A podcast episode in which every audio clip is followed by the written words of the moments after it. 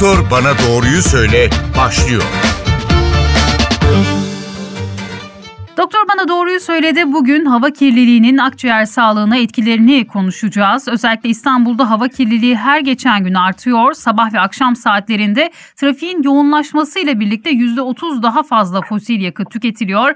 Buna bağlı olarak da hava kirliliğindeki artış daha çok dikkat çekiyor. Peki bu durum akciğerleri ve kalbi nasıl etkiliyor? Hava kirliliği geçmeyen öksürükleri tetikler mi? Hava kirliliği alerji ve astım vakalarını tetikler mi? Merak ettiklerimizi bugün göğüs hastalıkları uzmanı Ali Vefa Öztürk'e soruyoruz. Ali Vefa Bey hoş geldiniz NTV Radyo'ya. Merhaba, hoş bulduk. Hemen soralım, kirli hava sağlığımızı nasıl etkiliyor bize anlatır mısınız?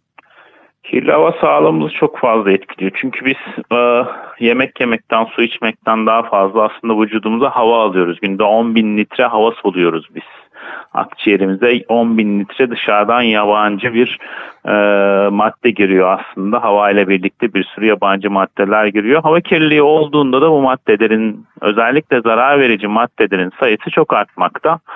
E, peki neler oluyor? Biz neler soluyoruz? Genellikle kükürt dioksit bazlı bir sürü hava kirletici var. Bunun yanında bir sürü toz, ondan sonra organik kirleticiler, gibi bir sürü polenler, alerjenler, bir sürü şey soluyoruz hava kirlendiği zaman. E, trafiğe bağlı hava kirliliğinde de kurşun çok fazla soluyoruz. Bunlar genellikle akciğerde ilk etkilerini gösteriyor ama çok fazla solunduğu zaman bunlar kan dolaşımına da akciğerden geçmeye başlıyor ve tüm sistemde de problemler yaratmaya başlıyor. Ama öncelikle yarattığı e, problem yarattığı yer üst solunum yolu ve akciğerler. En çok gördüğümüz problemler aslında akciğerde. Eğer hastanın astımı ve koahı varsa bunlar alevleniyor. Hı hı. Yani hastalarda e, zeminde bir bronşlarda bir duyarlılık varsa astıma veya koaha bağlı veya alerjileri varsa ilk bunlar etkileniyorlar. Önce öksürükle başlıyor. Eğer az miktarda bir soluma olursa hastaların öksürükleri oluyor. Öksürük aslında bir koruma mekanizması e, akciğerimiz için. E, soluduğu yabancı cismi ve kendine zararlı olan cisimleri dışarı atmaya çalışıyor. Ama belli bir süre sonra e, bu yabancı cisimler kirli havadaki akciğerde inflamasyon dediğimiz şeyi yapmaya başlayıp artık e, kirli havayı solumasak bile öksürüklerimiz olmaya başlıyor. İlk etkileri genellikle bunlar. Evet. Bunun yanında artık kronik etkileri yani kalıcı etkileri başlıyor. Nefes darlıkları olmaya başlıyor. Yani zeminde eğer koah veya astımı varsa, alerjisi varsa bu daha çabuk oluyor. Çünkü bunlar tetikleniyor, hastalara tek geçirmeye başlıyor.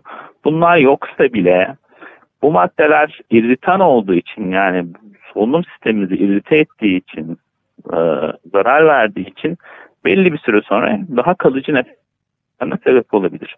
Bunun dışında hiç belirti vermeden de akciğerimiz interstitial akciğer hastalığı dediğimiz sertleşme durumunu yapabilir. Bu daha çok kronik maruziyette. Yani eğer biz bir kış boyunca çok fazla 3 ay ve baharı da katarsak 6 ay sürekli bu kirleticilere maruz kalırsak artık kalıcı akciğer hastalıkları, işte kalıcı astım hastalıkları gibi. Alo. Hocam sesiniz gitti. Kalıcı astım dediğinizde sesiniz gitti. Geliyor mu şimdi? Evet şimdi geliyor. Ee, kalıcı nereden? astımdan tekrar alabiliriz. Ee, kalıcı astım, koah gibi hastalıklara sebep olabiliyor ve interstitial akciğer hastalıklarına sebep olabiliyor. Ee, evet. Bunun yanında e, bunun yanında kan dolaşımına geçtiği için ve solunumu bozduğu için başta kalp olmak üzere diğer organları da etkiliyor. Kalbin akciğeri etkiliyor. Akciğeri etkileyen her akciğer eğer kalıcı olursa belli bir süre sonra kalbi de etkilemeye başlıyor. Çünkü kalple akciğer arasında doğrudan bağlantı var. Hı hı. Ee, en önemli etkileri bunlar. Bunun evet. dışında kan dolaşımına geçen yabancı maddeler yüzünden de e, diğer organlar karaciğer başta olmak üzere etkilemeye başlıyor. Yani bütün vücudumuz aslında bu kirlilikten etkileniyor. Şimdi özellikle evet. trafiğin en yoğun olduğu saatlerin e, dikkati çekiyor uzmanlar evet. ve bu saatlerde e, akciğer ve kalp hastalarının e, tehlike altında olduğunu da söylüyorlar. Siz ne dersiniz? E, bir tavsiyeniz olur mu? Bu saatler dışında e, bir anda hava normale dönmüyordur diye düşünüyorum ama evet, evet, e, ne evet, dersiniz? Evet. Şimdi belli saatler daha fazla tabii ki. Öncelikle sabah trafiğiyle başlıyor. e, sabah trafiğinde egzozlardan çıkan kirleticiler artıyor ve bu hava kalitesi düşmeye başlıyor. Bu saatlerde eğer mecbur değilsek çok fazla dışarıda yürüyüşler yapmamamız gerekiyor ve yol kenarlarında özellikle çok fazla e, mecbur değilsek bulunmamamız gerekiyor. Ama akşam birazcık daha sorunlu. Çünkü akşam hem trafik oluyor, e, trafiğe bağlı bir hava kirliliği oluyor hem de ister istemez e, hava soğuduğu için fosil yakıtlar yak, yakılmaya başlanıyor. Yani İstanbul'da her yerde, Türkiye'de her yerde sadece doğal gaz yakılmıyor. Bunun yanında hala fosil yakıt, yakıtlar daha ucuz olduğu için kullanılmaya başlandı. Bu da hava kirliliğini akşam sabaha göre daha fazla arttırıyor. Hı hı. O yüzden biz kronik hastalığı olan hastalarımıza genellikle akşam 5'ten ee, 6'dan sonra çok fazla dışarıda bulunmamalarını tavsiye ediyoruz. Hı hı. Bulunmak zorundalarsa da bizim bu kalın maskelerimiz var. Ee, e, insanların N95 olarak bildiği FFP2, evet. FFP3 maskeler var. Hı hı. En azından bunlarla bu kirliliği %60, %70 azaltabilirler solumu açısından. Hı hı. Ama yine de mecbur değillerse çok fazla dışarıda bulunmamaları akşam vakitlerinde özellikle trafik başladıktan sonra ve gece vaktinde de e, çok fazla yakıt tüketildiği için ısınmak için biz çok tavsiye etmiyoruz. Evet. Şimdi e, bahsettiğiniz saatlerde çocuklar da genellikle trafikte oluyor. Okula gidiş dönüş saatleri ve bu aralar evet. öksürü hiç geçmeyen çocukları duyuyoruz. Hiçbir gribal belirtisi ya da başka bir rahatsızlığı yokken çocukların sürekli öksürdüğünü duyuyoruz. Ne yapılmasını tavsiye edersiniz böyle durumlarda çocuklar için? Evet maalesef hem çocuklarda hem büyüklerde bu seneye özgü ekstra fazla öksürükler var. Ee, bunların bir kısmı evet hava kirliliğinden. Ee, aslında bu birazcık bizim milli eğitimimizin de e, yapabileceği bir şey. E, çocukların okul çıkış saatlerini, e, normal iş çıkış saatlerinden biraz daha önceye çekmek aslında en iyi yöntem olur. Veya aileler mümkün olduğunca çocuklarını çok fazla açık havada tutmadan bir an önce evlerine getirmeleri, çocukların e, okuldan çıktığında çok fazla bu dönemde dışarıda vakit geçirmemelerini sağlayabilirler. Özellikle de risk faktörü varsa yani çocuğun bir astımı varsa, bronşiti varsa, e, bronşiyoliti varsa, e, alerjik durumu varsa çok fazla dışarıda bulundurmamaları gerekir. Ama dediğim gibi aslında okul saatleri ayarlanarak hem bunun trafiğe de faydası olur hı hı. hem de çocukların hava kirliliğinin çok olduğu zamanlarda dışarıda olmalarına da engel olabiliriz. Şimdi hepimiz için hayatı zorlaştıran bir pandemi sürecini geride bıraktık. Etkileri evet. hala devam etse de. E, bu süreç sonrasında COVID-19 akciğerleri daha hassas bir hale getirdi mi? Siz ne gözlemliyorsunuz? Bu öksürüklerin sebebi ve artışın sebebi de olabilir mi? Kesinlikle çok doğru bir e, konuya parmak bastınız. Covid'den sonra ki süreçte e, maalesef ki akciğerler daha duyarlı olmaya başladı. Yani biz özellikle bu sene çok daha fazla akciğer enfeksiyonları, astımlar, bronşitler görmeye başladık. Covid'in bizim bildiğimiz bir tarafı evet akciğerde e, kalıcı görül, görülen hasarlar bırakıyor ama bir de görülmeyen hasarları var. Yani bizim filmlerde görmediğimiz bazı hasarlar var. Bunları da biz solunum fonksiyon testleriyle fark ediyoruz. Bronşları daralıyor, hassasiyetleri oluşuyor. Ee, bundan dolayı da daha kolay akciğer enfeksiyonları, daha kolay astımlar, koahlar oluşmaya başladı. Evet. Peki bu öksürüğün tarzı bize hangi hastalığın o öksürükten kaynaklı olduğu ya da hangi hastalıktan dolayı o öksürüğün olduğunu anlatır mı? Kaç farklı öksürük türü vardır ve bunlar ne anlama gelir? Hı hı. Öksürüklerin türleri vardır. Ee, Birincisi kronik öksürük mü yani uzamış öksürük mü ona bakmak lazım. İki haftayı geçiyorsa bu uzamış öksürüktür. İki haftayı geçtiğinde akciğer hastalıklarını düşünmek gerekir ve alerjileri düşünmek gerekir.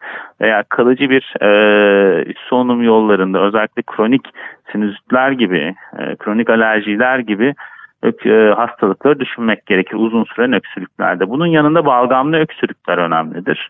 Özellikle sarı yeşil renkli balgam çıkarıyorsak yine bir akciğer enfeksiyonundan, zatürreden şüphelenmek gerekir ki bu sene biraz daha önemli öksürüğün türü çünkü ateşsiz zatürrelerimiz çok artmaya başladı. E, bu yüzden uzamış öksürüğün de ateşsiz olarak zatürreye sebep olabileceğini hepimizin bilmesi gerekiyor ki biz bu sene maalesef ki sadece öksürükle gelip de e, normal akciğer göğsü ve tomografi çektirdiğimiz hastalarda çok fazla zatürre görmeye başladık. O yüzden öksürüğün birincisi süresi çok önemli. Balgamlı olup olmadığı, balgam koyu renkliyse özellikle zatürre düşünmek lazım. Kuru öksürüklerde de Eğer yine 2 hafta 3 haftayı uzattıysa astım atakları veya astımın daha basit bir türü olan bronş aşırı duyarlılığının e, olup olmadığına bakmak gerekiyor. Bunun dışında öksürükle birlikte kan gelmesi, e, öksürükle birlikte köpüklü balgamın gelmesi farklı hastalıkları gösterebilir. Kan gelmesinde daha ciddi akciğer hastalıkları, tüberküloz gibi, nekrotizan pneumoniler gibi şeyleri düşünmek gerekir. Köpüklü öksürüklerde de kalp hastalıklarını, özellikle üst solunum yolu enfeksiyonlarından sonra ulaşabilecek bazı kalp hastalıkları var. Bunları düşünmek gerekir. Eğer öksürükler böyle çok kabaysa yani biz bunu köpek havlar tarzda e, ifade ediyoruz özellikle çocuklarda.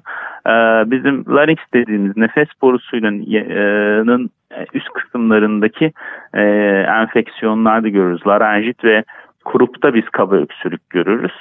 Ee, bunun dışında da eğer öksürükler geniz akıntısından, burun akıntısından sonra oluyorsa daha çok üst solunum yolu enfeksiyonları düşünürüz. Hı hı. Şimdi ateşsiz zatürenin üstünde durdunuz. Ee, evet. Nasıl anlaşılıyor bu ateşsiz zatüre? Bize anlatır mısınız? Hangi belirtiler hı hı. gösterildiğinde doktora başvurmak gerekir? Bu çok önemli çünkü bu senenin bizim en çok gördüğümüz vakaları bunlar. Birincisi eğer öksürük gribal bir enfeksiyondan sonra başladıysa ve iki haftayı geçtiyse en önemli kriter bu aslında. Hı hı. Eğer grip olduk, gribimiz toparladı e, ama öksürüğümüz devam ediyor ve bir öksürük iki haftayı geçtiyse ateşsiz zatürreden şüphelenmek lazım.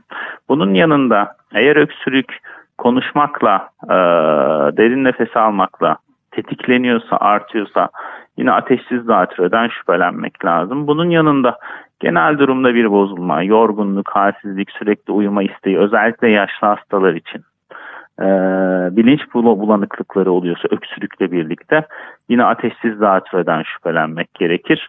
Ve bunun için mutlaka bir göğüs hastalıkları doktoruna gidip görüntüleme yapmak gerekir. Çünkü bizim e, klasik alışık olduğumuz e, zatüre türleri değil. Bunlar e, sağlık ocaklarında, acillerde e, atlanabiliyor. O yüzden bunu mutlaka uzman bir doktorun görmesi gerekir. O yüzden iki hafta çok önemli bir zaman öksürük için. iki hafta griplerden sonra öksürük geçmiyorsa mutlaka bir göğüs hastalıkları doktoru görmeli. Hatta zatürrelerin bir kısmını biz akciğer grafitlerinde tespit edemiyoruz. Ee, o yüzden düşük dozlu tomografi çekmemiz gerekiyor. Hı hı. Peki e, öksürükler en çok hangi mevsimlerde tetikleniyor? Böyle bir şey var mı? Vakalarda evet. artış oluyor mu? Alerjinin evet. patladığı dönemler var mı mesela? Bize bunu da anlatır mısınız? Evet bu çok bu da önemli bir konu. Çünkü öksürükler ilk tetiklendiği zamanlar bahar ayları olur.